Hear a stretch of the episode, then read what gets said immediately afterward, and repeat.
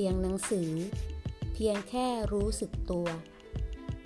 ข้อธรรมะของพระอาจารย์เจษดา คุตตจิตโต สถานภาวนา จอป่าบง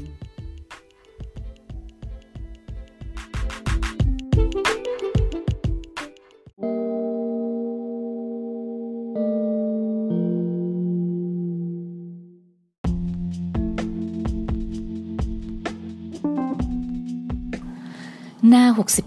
68 หลายๆ คนอยู่เพียงลำพัง หลายๆ คนอยู่กับความเงาหดหูใจ อ่านข้อความนี้แล้วให้รู้ตัวเนอ้อการปล่อยให้ใจหดหู่โดยไม่รู้ตัวนานเกินไป เป็นการสั่งสมความเคยชินของใจ ให้ไปติดอยู่กับความหดหู่ ถ้าตายตอนใจหดหู่ไปอบายนะ พระพุทธองค์ตรัสว่า จิตหดหูให้รู้ว่าจิตหดหูเพียงแค่รู้นะ ไม่ต้องไปผลักมันออก จิตจะตื่นแช่มชื่นขึ้นมา ก็ให้รู้อีกนะ สุขในโลกียะก็คือการทำให้มีขึ้น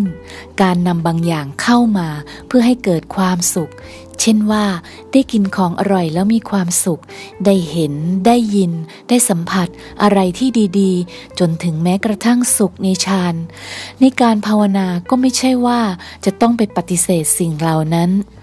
นี้เป็นทางปัญญานำนะ คือให้เรียนรู้ที่จะไม่เพลินไปกับความสุข เรียนรู้ถึงความที่จิตไหลหลงไปคลุกเคล้าอยู่กับความสุข เพื่อก้าวไปสู่สุขในโลกุตระ